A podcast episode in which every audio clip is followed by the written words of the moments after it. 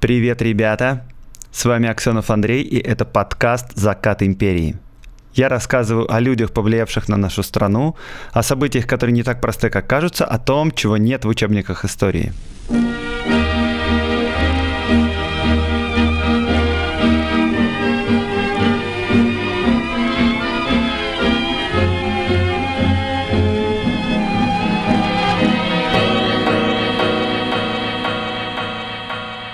Сегодня мы будем говорить о политике. И у нас на самом деле довольно трагичная, печальная, идиотская история, связанная и с царем, и с причинами революции, и с либералами, и с прессой. Потому что сегодняшний выпуск будет проходить во время Первой мировой войны, прямо в преддверии революции в 16-17 году. Перед тем, как я начну рассказывать про сегодняшнего главного героя, а, нужно немножко разобраться, в политическом поле того времени. Итак, у нас идет Первая мировая война.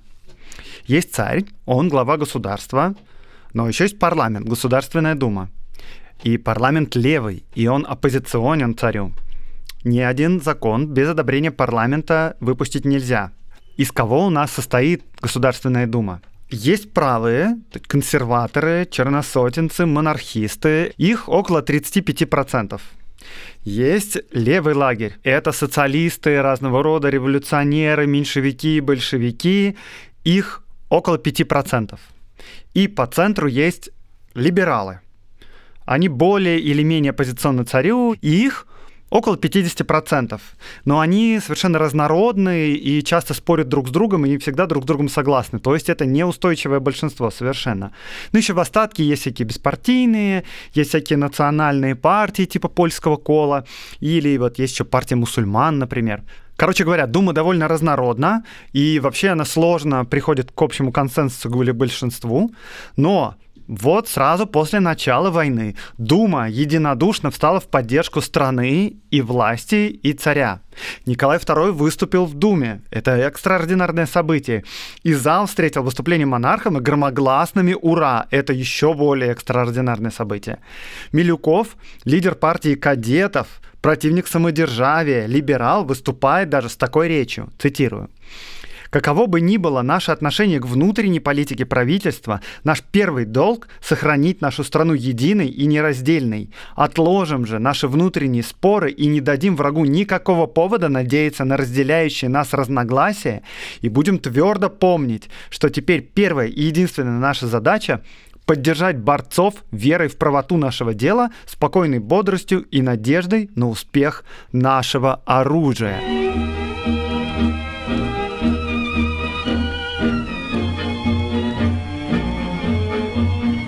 Редкое, прямо умилительное единодушие всех партий в парламенте. Но на самом деле уже через год либералы начинают свою обыкновенную песню, что правительство неэффективно, ну, это правда. Что вокруг предательства – это неправда. Что война идет плохо, война и правда идет плохо, в принципе, но вообще у всех воюющих стран она идет плохо. Но либералы считают, что выход есть. Правительство должно не назначаться императором, а должно быть избрано большинством Думы.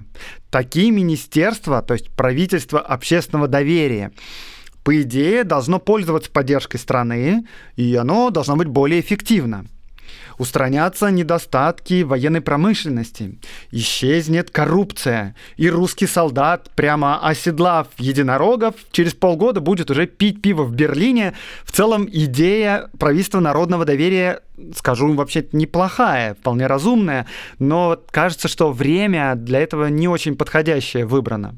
Тут надо отметить, что в правительстве на самом деле полный беспорядок. После Столыпина царь не хотел назначать премьером твердого и уверенного человека, потому что царь не любил, когда кто-то приобретает больший политический вес, чем он сам. Он с большим скепсисом под конец относился к Столыпину. Витта, например, он тоже не переваривал. Короче говоря, после Столыпина не было серьезных премьер-министров у нашей страны. И более того, они постоянно менялись. После технократа Коковцева премьером стал придворный дед Горемыкин. Потом началась вообще чехарда. За три года войны сменилось четыре премьер-министра. Горемыкин, Штюрмер, Трепов и Голицын. С осени 15 года по осень 16 года за год было 5 министров внутренних дел. Каждый из этих министров примерно два с половиной месяцев управлял министерством.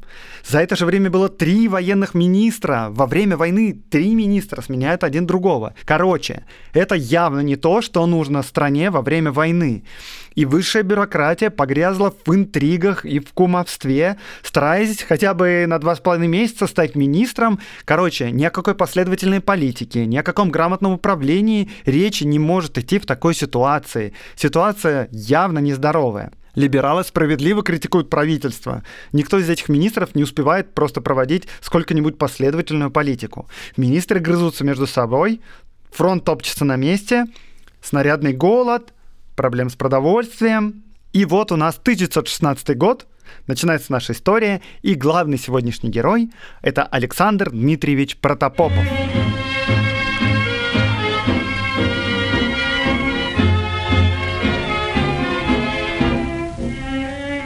Это либерал, он член партии октябристов, то есть он монархист, но он за конституционную монархию, примерно как в Англии. Что это за человек? Посмотрим на него поподробнее. Это удивительная личность.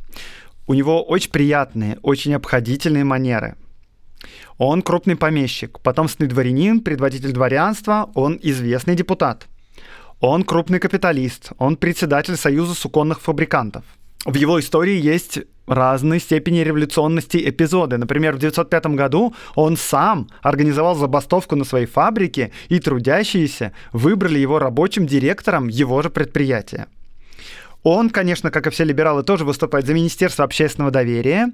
Он критикует власть.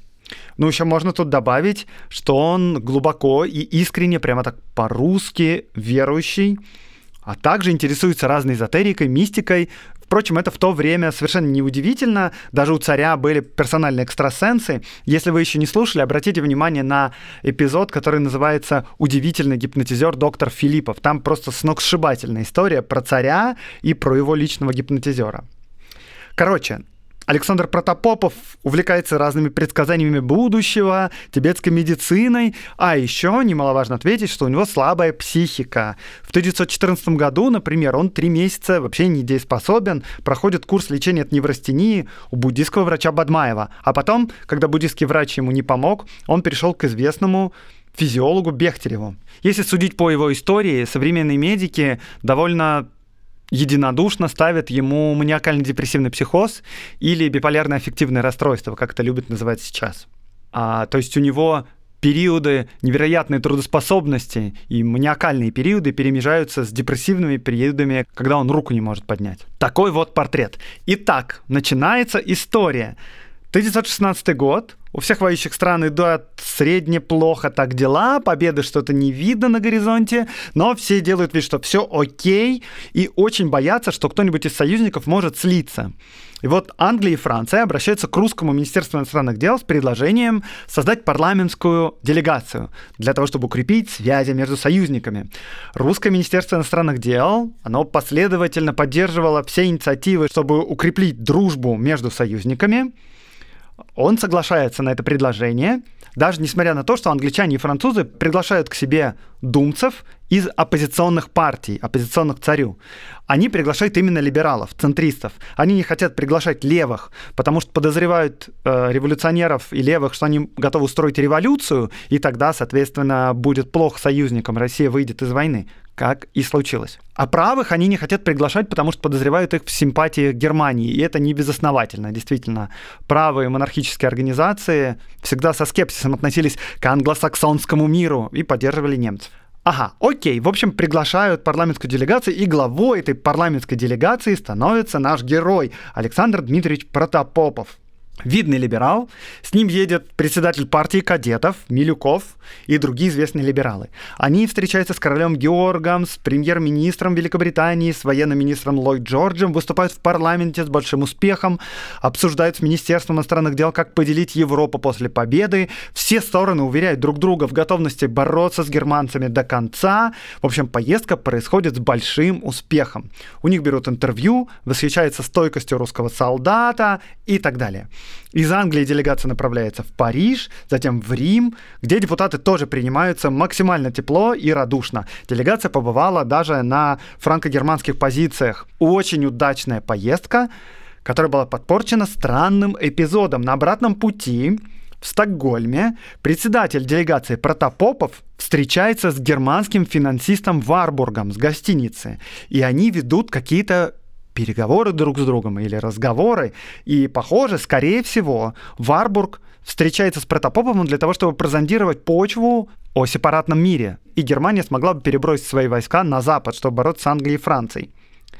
Скорее всего, а, были сделаны некоторые предложения, и, скорее всего, были какие-то просьбы передать эти предложения царю. В Германии в 1916 году дела идут уже не очень хорошо, хуже, чем у союзников. Мир с Россией мог бы ее спасти. Но у нас идет война, да, и переговоры с врагом это вообще-то не самая лучшая идея. Более того, в России к 1916 году целая эпидемия поиска предателей. То, что надо же как-то объяснять неуспехи на фронте вокруг измена, наверное, творится. Чтобы понять уровень накала страстей, напомню пару эпизодов. В Москве в начале войны были погромы, когда люди крушили любые магазины с иностранными фамилиями на вывесках, не особенно разбираясь, это француз, шотландец, всех скопом считая немцами. Еще было, например, дело Мясоедова, помощника военного министра, которого ложно обвинили в пионаже и повесили, несмотря на вообще очень слабые доказательства.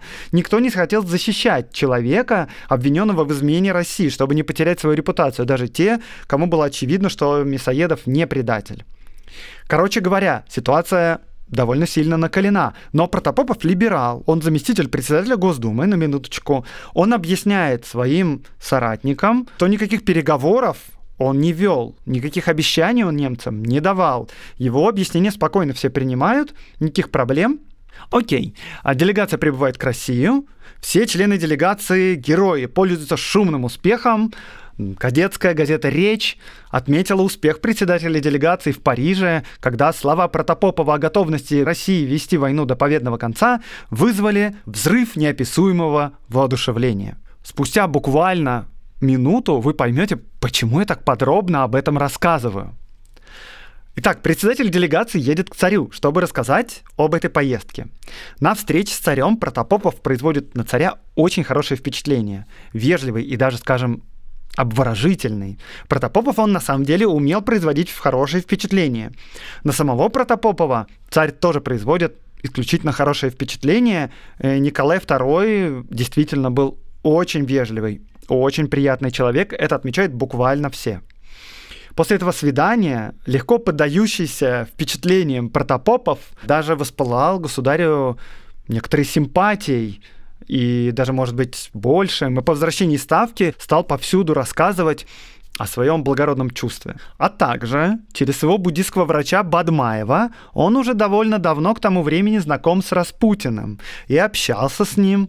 Они не то чтобы друзья, но они какие-то дела вместе делали. Распутин знает Протопопова и уже давно говорил царице о том, что Протопопов правильный человек, у него хорошая аура, и царица тоже пишет об этом императору. Задолго до этого всего и либерал Родзянко, и министр иностранных дел Сазонов, и даже английский король Георг V тоже очень хорошо отзываются о Протопопове. А Родзянко даже всерьез прощупывал почву насчет того, чтобы делать Протопопова министром или э, товарищем министра. В итоге царь делает смелый ход, даже для себя самого. Он неожиданно для всех, и для Думы, и для своих министров назначает нашего очаровательного неврастенника исполняющим обязанности министра внутренних дел. И это у всех вызывает растерянность, никто не понимает, как на это реагировать. Дума, которая вроде бы давно требовала назначения Министерства общественного доверия, должна быть довольна, потому что царь пошел ей навстречу. И сам царь рассчитывает на то, что Дума станет более лояльна. Он, в конце концов, поставил заместителя председателя Госдумы, видного либерала и оппозиционера, министром внутренних дел. Тут надо немножко добавить о том, что такое Министерство внутренних дел. Это не то, как сейчас, Министерство полиции. Министерство внутренних дел — это самое большое крупное министерство, и оно занимается действительно всеми внутренними делами. Помимо полиции, пожарных, занимается еще народным продовольствием, социальной защитой, городским управлением, сельским хозяйством, религиозными вопросами, занимается там связью, занимается выборами в дворянское собрание. Короче, это такое суперминистерство, министерство, которое занимается вообще всем тем, чем не занимаются другие министерства. И фигура министра внутренних дел — это чрезвычайно важная фигура. Это самый крупный министр вообще среди всех. И, короче говоря, наш либерал Александр Дмитриевич Протопопов становится министром внутренних дел, исполняющим обязанности. Как вы думаете, как на это отреагировали его друзья, либералы и вообще вся Дума?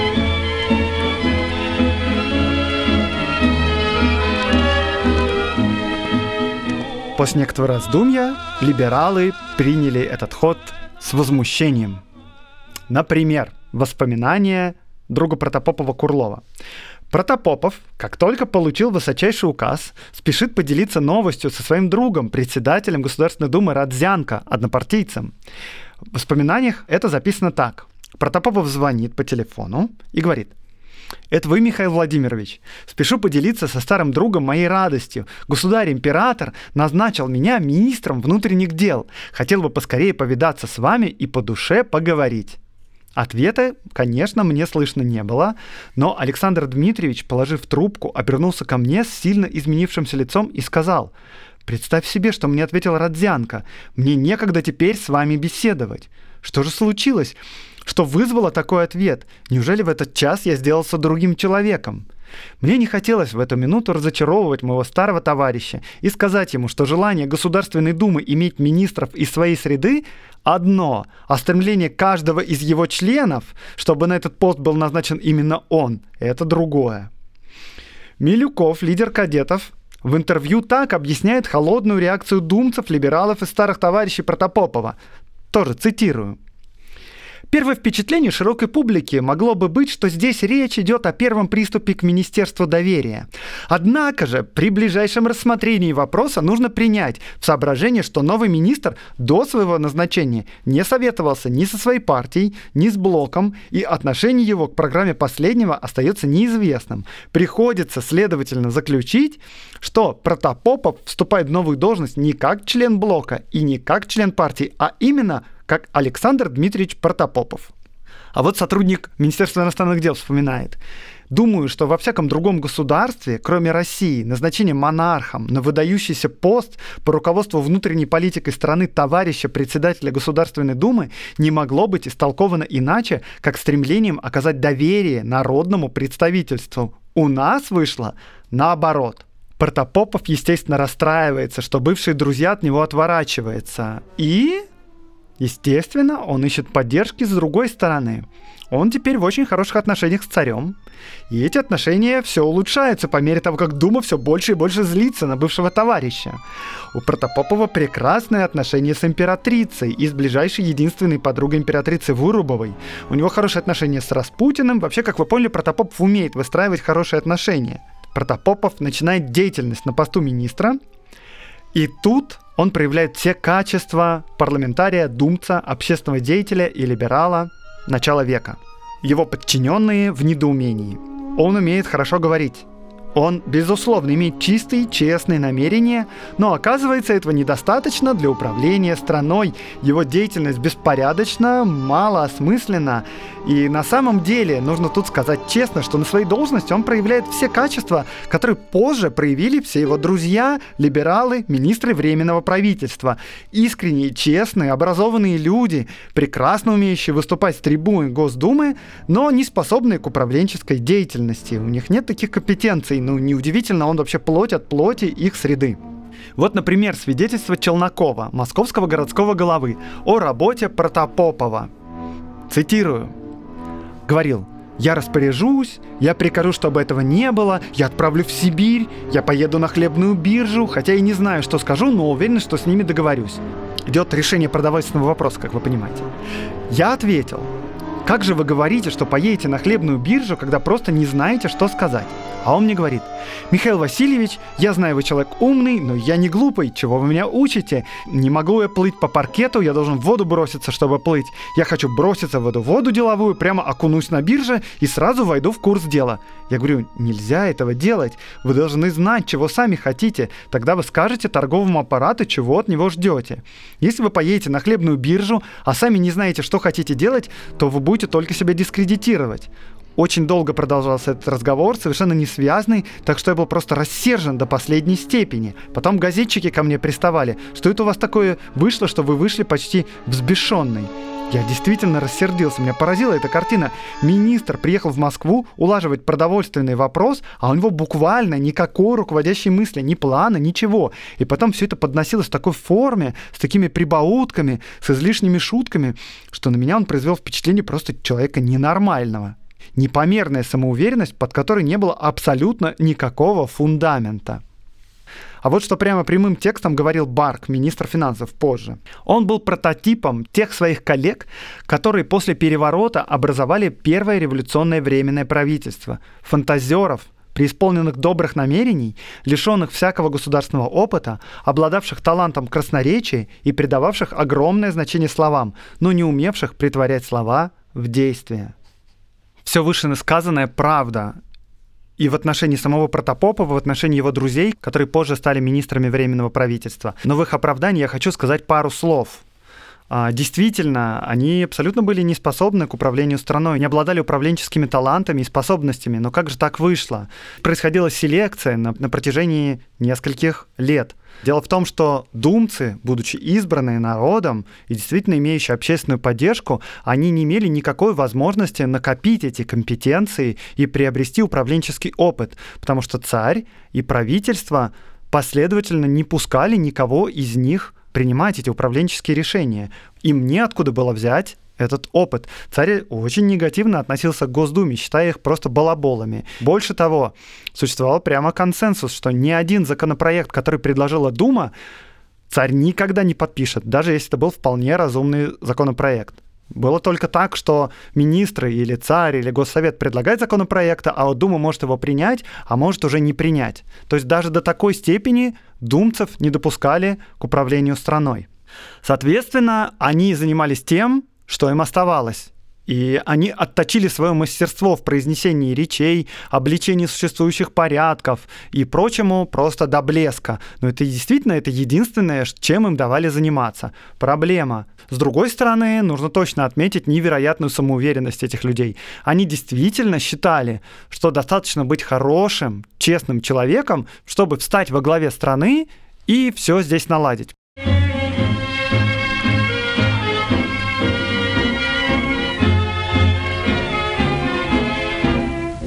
Итак, возвращаемся к нашей истории. Протопопов на самом деле это довольно трагичная фигура.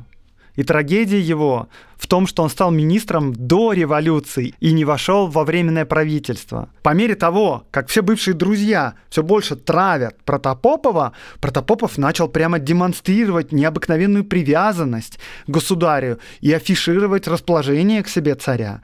На самом деле Протопопов порядочный, честный человек, это правда, но он мягкий, и он попал в консервативную среду. Старые друзья от него отвернулись, а консервативная среда начала потихонечку пережевывать его. Ну и сам Протопопов, надо сказать, с удовольствием выслуживался и показывал свою лояльность. И он начал делать такие вещи, которые сам бы, будучи думцем, гневного порицал.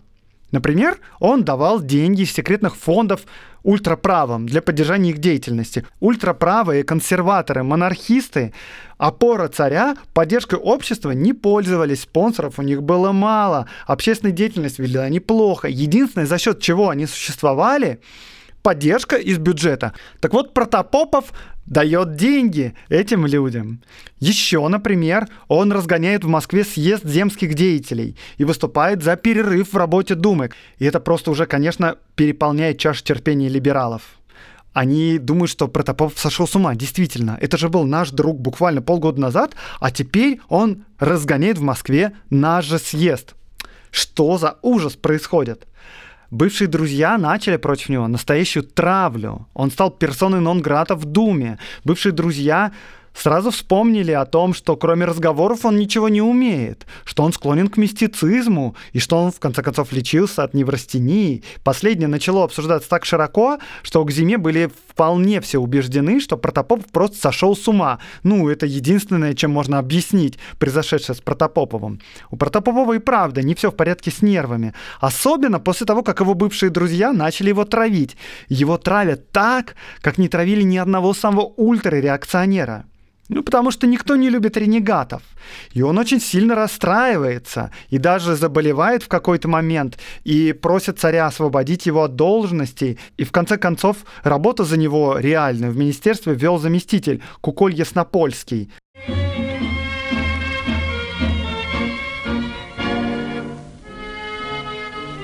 Протопопову, конечно, можно посочувствовать. Он попал как урващип, он несчастный человек. Но в это время у него маниакальная фаза, он уверен в себе, на докладах царю он производит весьма сильное впечатление.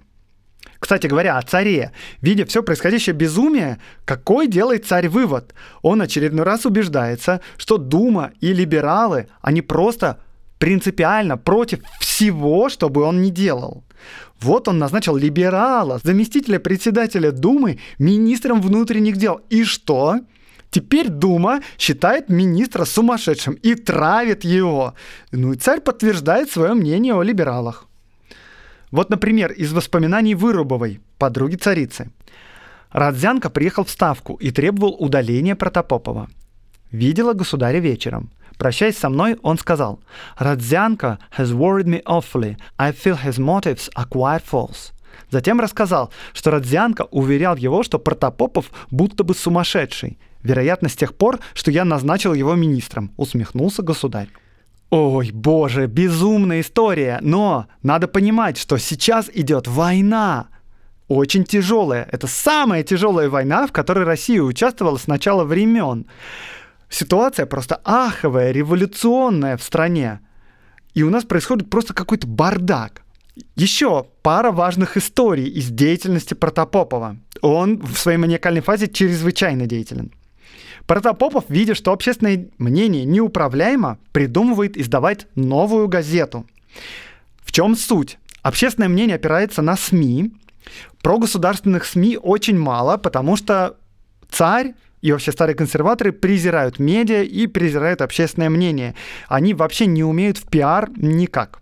Соответственно, есть правомонархические газеты, но они популярностью не пользуются и вообще не сделаны плохо, и тоже существуют за счет бюджета. Никто их не читает а все талантливые журналисты, газеты, они все в большей или меньшей степени оппозиционны. Так вот, Протопопов, зная, как управлять общественным мнением, задумывает издавать новую газету, которой он привлечет самых лучших именитых журналистов, и которые будут описывать ситуацию, не в упоротом а, черносотенном стиле и не в упоротом либерально-социалистическом, а в нормальном центристском, оправдывая правильные действия царя. Они же все-таки есть какие-то. Итак, он привлекает крупных банкиров к финансированию и зовет в эту газету самых лучших публицистов. Редакторский пост предлагает Леониду Андрееву, моднейшему писателю. Зовет туда Горького, Блока, Короленко, известнейшего журналиста амфитеатра. Он зовет Сологуба, Алексея Толстого и даже марксиста Плеханова. Гонорары обещает просто космические. Творческая интеллигенция взбудоражена но против общественного мнения не пойдешь. Известные литераторы один за другим отказываются.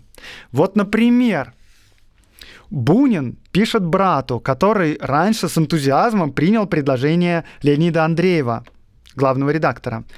Категорически настаивает Бунин на его выходе из этой газеты. Он пишет, Положение твое пиковое. Не придумать, как из него выйти, но оставаться в народной воле, это название газеты, нельзя, по моему мнению. Впрочем, поступай как хочешь. Я никак в этом случае тебе не могу советовать. Если Андреев не шутит о независимости газеты, то это наглость. Хороши народные авторы. Прямо возмутительно. Короче, теперь уже не только против Протопопова, а против еще редактора Леонида Андреева и со-редактора Амфитеатрова, единственных звезд, которые согласились участвовать в газете, началась травля и обвинение в продажности. Очень напоминает современный Facebook, да? У нас тоже нельзя высказывать никакие соображения в поддержку правительства, не получив обвинений в продажности. Какой-нибудь журналист Кашин, который живет в Лондоне, которого в свое время чуть не убили по указанию губернатора Турчака, не терпят в либеральной тусовочке за правые взгляды.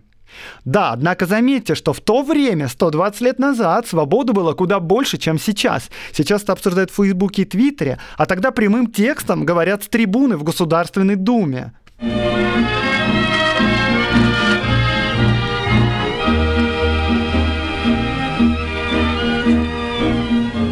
Кстати, тут либерал еще вспоминает, что летом, оказывается, Протопопов встречался с немцами в Стокгольме и что-то там с ними обсуждал. Несмотря на то, что летом он вполне откровенно об этом все рассказал своим друзьям, его объяснения совершенно были удовлетворительными, сейчас общественное мнение поменялось. То, что летом было допустимо либералу, зимой недопустимо царскому министру. Начали говорить, что немцы хотят сепаратного мира, и появились просто невероятные конспирологические теории, которые выжили до сих пор, о том, что Протопопов предатель, что царь дружит с немцами, что он хочет с ними мира, что царица на него влияет через Распутина, что Распутин известный противник войны, премьер-министр Штюрмер с немецкой фамилией тоже все это как-то делает, и какие-то есть специальные люди, которые только и спят и видят о том, чтобы заключить мир с немцами. И вот Протопопов во все это отлично укладывается, все это было задумано еще летом. Короче, боже, что за трэш.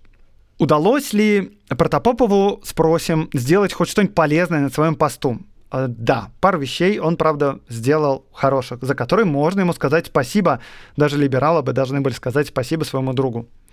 Например, 18 ноября 1916 года с полного согласия царя Протопопов издал циркуляр, по которому евреи получали разрешение на жительство без регистрации в Москве и городах, не находящихся на театре военных действий. Протопопов тут сделал то, что не мог сделать даже Столыпин. Помните, как я рассказывал о его попытках смягчить идиотские ограничения для евреев? Если не помните, я об этом более-менее подробно рассказывал в первом выпуске этого сезона про самого известного террориста-революционера. Помимо этого, Протопопов дал самоуправление Тобольской и Томской губернии. Но эти либеральные шаги, с точки зрения друзей-либералов, бывших друзей, затмевались разгоном собраний и лоббированием перерыва в работе Думы и другими консервативными заявлениями. Короче, к зиме Твердопопов невероятно токсичная фигура. От него открестились вообще все его друзья. Царя уговаривают снять его с должности. Уговаривают либералы, на которых царь не обращает внимания. Уговаривают правые, потому что он все равно ничего дельного не может сделать как министр, а общественное мнение просто его не переносит ни в какую.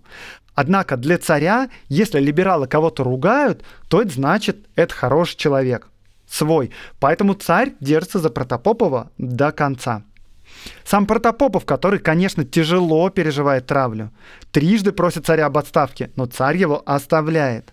Очередной премьер, который сменил немца Штюрмера, Трепов, уговаривает царя снять с должности Протопопова, но царь его оставляет. Тогда Трепов сам просит отставки, и царь а удовлетворяет отставку Трепова, делает еще одного премьер-министра Голицына, а Протопопова вместо исполняющего обязанности делает прямо настоящим министром.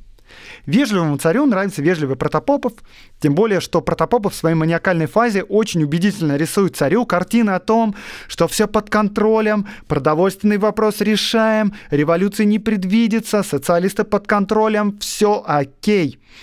Как вы понимаете, зимой 1916-1917 года все вовсе не окей. Но у Протопопова отточенный талант выступлений и речей. Он очень убедителен. Я тут в течение всего этого выпуска заслуженно издеваюсь над либералами, конечно, но тут надо сказать, что и царя хвалить не за что. Он в очередной раз показывает, что абсолютно не разбирается в людях, что он может назначить министром неспособного совершенно человека. Что тут можно сказать? У нас тут одного важного эпизода не хватает для того, чтобы перейти к собственной революции. Это убийство Распутина. Оно происходит именно в бытность Протопопова министром.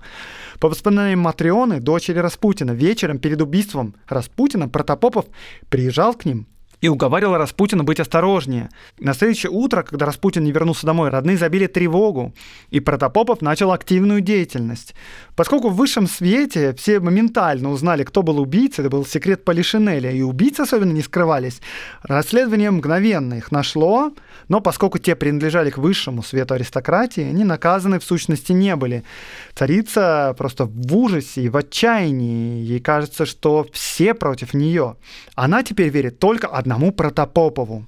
А Протопопов ставит на свой рабочий стол фотографию старца и, по слухам, советуется с духом убитого Распутина в вопросах внутренней политики. Например, Елизавета Нарышкина пишет в воспоминаниях. Протопопов пришел сюда рассказать свой сон. Разверстые небеса, а в небесах Григорий со вздетыми руками благословляет Россию, заявляя, что он ее хранит. Вот на какое вранье здесь ловится. Вероятно, под этим впечатлением я нашла вчера императрицу спокойной и ободрившейся. Все бывшие друзья, конечно, окончательно убеждаются, что Протопопов положительно сошел с ума. Надо заметить, вспоминал сотрудник административного отдела Ставки, что Протопопов был в свое время избран в Государственную Думу, и потом в самой Думе избран помощником председателя, и никто до назначения министром не замечал его умственной дефективности. В январе-феврале, как вы понимаете, ситуация в Петербурге чрезвычайно напряженная. Пресса и Дума совершенно открыто произносят антиправительственные речи. Работа Министерства внутренних дел в полном развале оно управляется непонятно как и непонятно кем. Но Протопопов невероятно уверен в себе. Своим коллегам в это время он любил говорить, что при подавлении революции кровью зальет Россию. Директор Департамента духовных дел иностранных исповеданий, одно из подразделений Министерства внутренних дел, Харламов, вспоминал, цитирую, как-то раз, рассказывая мне о том, что все кругом боятся революции, пугают ее призраком, он истерически закричал «Нельзя всего бояться, мало ли кто чего боится. Я, например, тараканов боюсь, понимаете? Тараканов. Так что же из этого? Следует ли, что тараканы нас заедят? В России некому революцию делать», всегда говорил он. «Что же вы думаете, ее думские болтуны сделают? Вы их не знаете и потому переоцениваете. А я знаю их хорошо. Всем им ломаный грош цена. Какие они революционеры на словах только. Да, действительно, про слова Александр Дмитриевич знал многое, а вот про революцию, очевидно, не знал. В то время происходит развал руководящей структуры министерства. Товарищи министра Волконский и Бальц подали в отставку, не желая быть сотрудниками токсичного Протопопова. Докладов Департамента полиции Петроградского отделения министр не читал – Впрочем, вообще в феврале 2017 года столица полностью передана из ведения полиции под контроль военного гарнизона. А с военным гарнизоном есть одна большая проблема, потому что это 17 год уже, и это не гвардейские части хорошо обученные, они уже давно на фронте. Военный гарнизон столицы — это запасные и крестьяне, которых вызвали из деревень, и которые сидят в казармах иногда по году, ожидая отправки на фронт. У них никакой дисциплины вообще, с ними не ведут никаких занятий, они просто сидят едят, получают довольствие и гуляют по столице. Опираться на эти войска ни в коем случае нельзя. В Петербурге начинаются беспорядки, которые спровоцированы длинными очередями за хлебом. Кстати говоря, скажу, что именно в это время в Германии очереди за хлебом, счастье, если есть очередь, потому что вообще с хлебом проблемы. Рабочие выходят на демонстрации – которые в какой-то момент становятся просто круглосуточными. Устраивается такой Майдан, знаете, классический, около Московского вокзала. Теперь эта площадь называется площадь Восстания, именно из-за этого. Полиция действует аморфно, в столицу стянуты войска, вот эти вот деморализованные, которые, очевидно, не будут драться со своими братьями рабочими. Короче, конце февраля бастуют до 50 предприятий, около 90 тысяч рабочих. 9 марта Николай Врангель пишет в дневнике – Министр внутренних дел Протопопов, кариатура Распутина, хочет показать, что он строгий и дельный администратор, и что шутки с ним плохи. Он всюду, где только мог, хвастает и кричит, что он миндальничать, как его предшественники, не намерен, и раз и навсегда беспорядком положит конец. Но цену ему знают, и никто его словам не придает серьезного значения. У революции, конечно, много матерей и много отцов – Сложно в одном эпизоде рассказать обо всех причинах революции. По сути дела, весь мой подкаст об этих причинах революции. Но здесь мы видим один из серьезных признаков полного разложения в Петербурге накануне революции. Протопопов хочет распустить Думу, он думает, что все от нее зло, но все уже зашло слишком далеко, слишком поздно.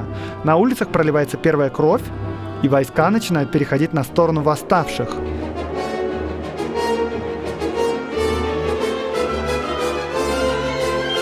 Министры собираются на квартире у премьера, не знают, что делать. Они отправляют телеграмму царю. Царь едет в столицу, но не доезжает. Восставшие не пускают его поезд. На станции «Дно» 15 марта по старому стилю царь подписывает отречение.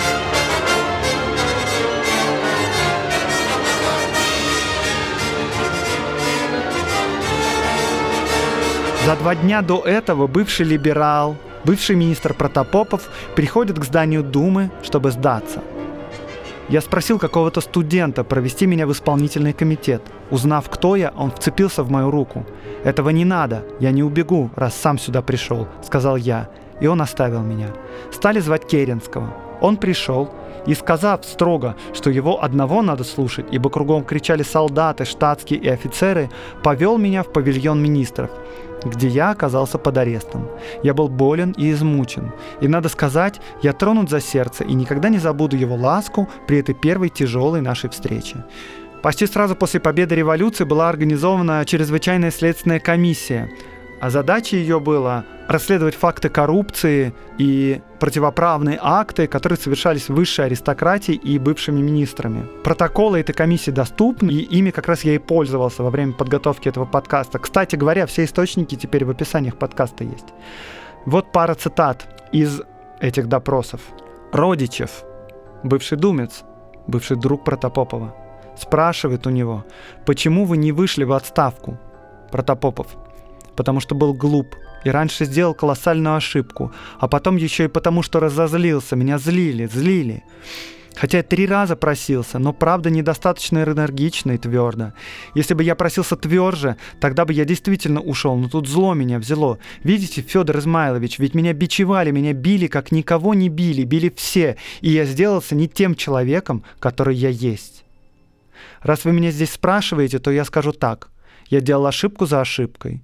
Скажу и то, что и мои товарищи по отношению ко мне тоже делали ошибки. Бывало следующее. Я скажу, что я вычитал третьего дня такую фразу, что и маленькое, даже не злобивое сердце никогда не нужно сразу бить и добивать, потому что оно тогда делается действительно нехорошим, потому что рождаются дурные чувства. Газета «Русское слово», 4 ноября 1917 года. В прокурорский надзор поступило заключение врачей, исследовавших бывшего министра внутренних дел Протопопова. Врачи признали бывшего министра душевно больным. Заключение врачебной комиссии передано судебным властям. Александр Блок.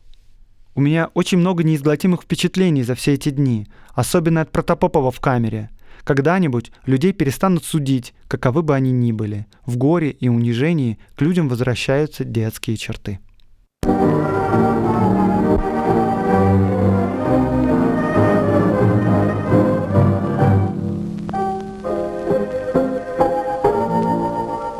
Это был подкаст «Закат империи» и с вами Аксенов Андрей. Я рассказываю о людях, повлиявших на нашу страну, о событиях, которые не так просты, как кажутся, о том, чего нет в учебниках истории. Лайк, репост, подписывайтесь на мой канал. До новых встреч в новых выпусках подкаста.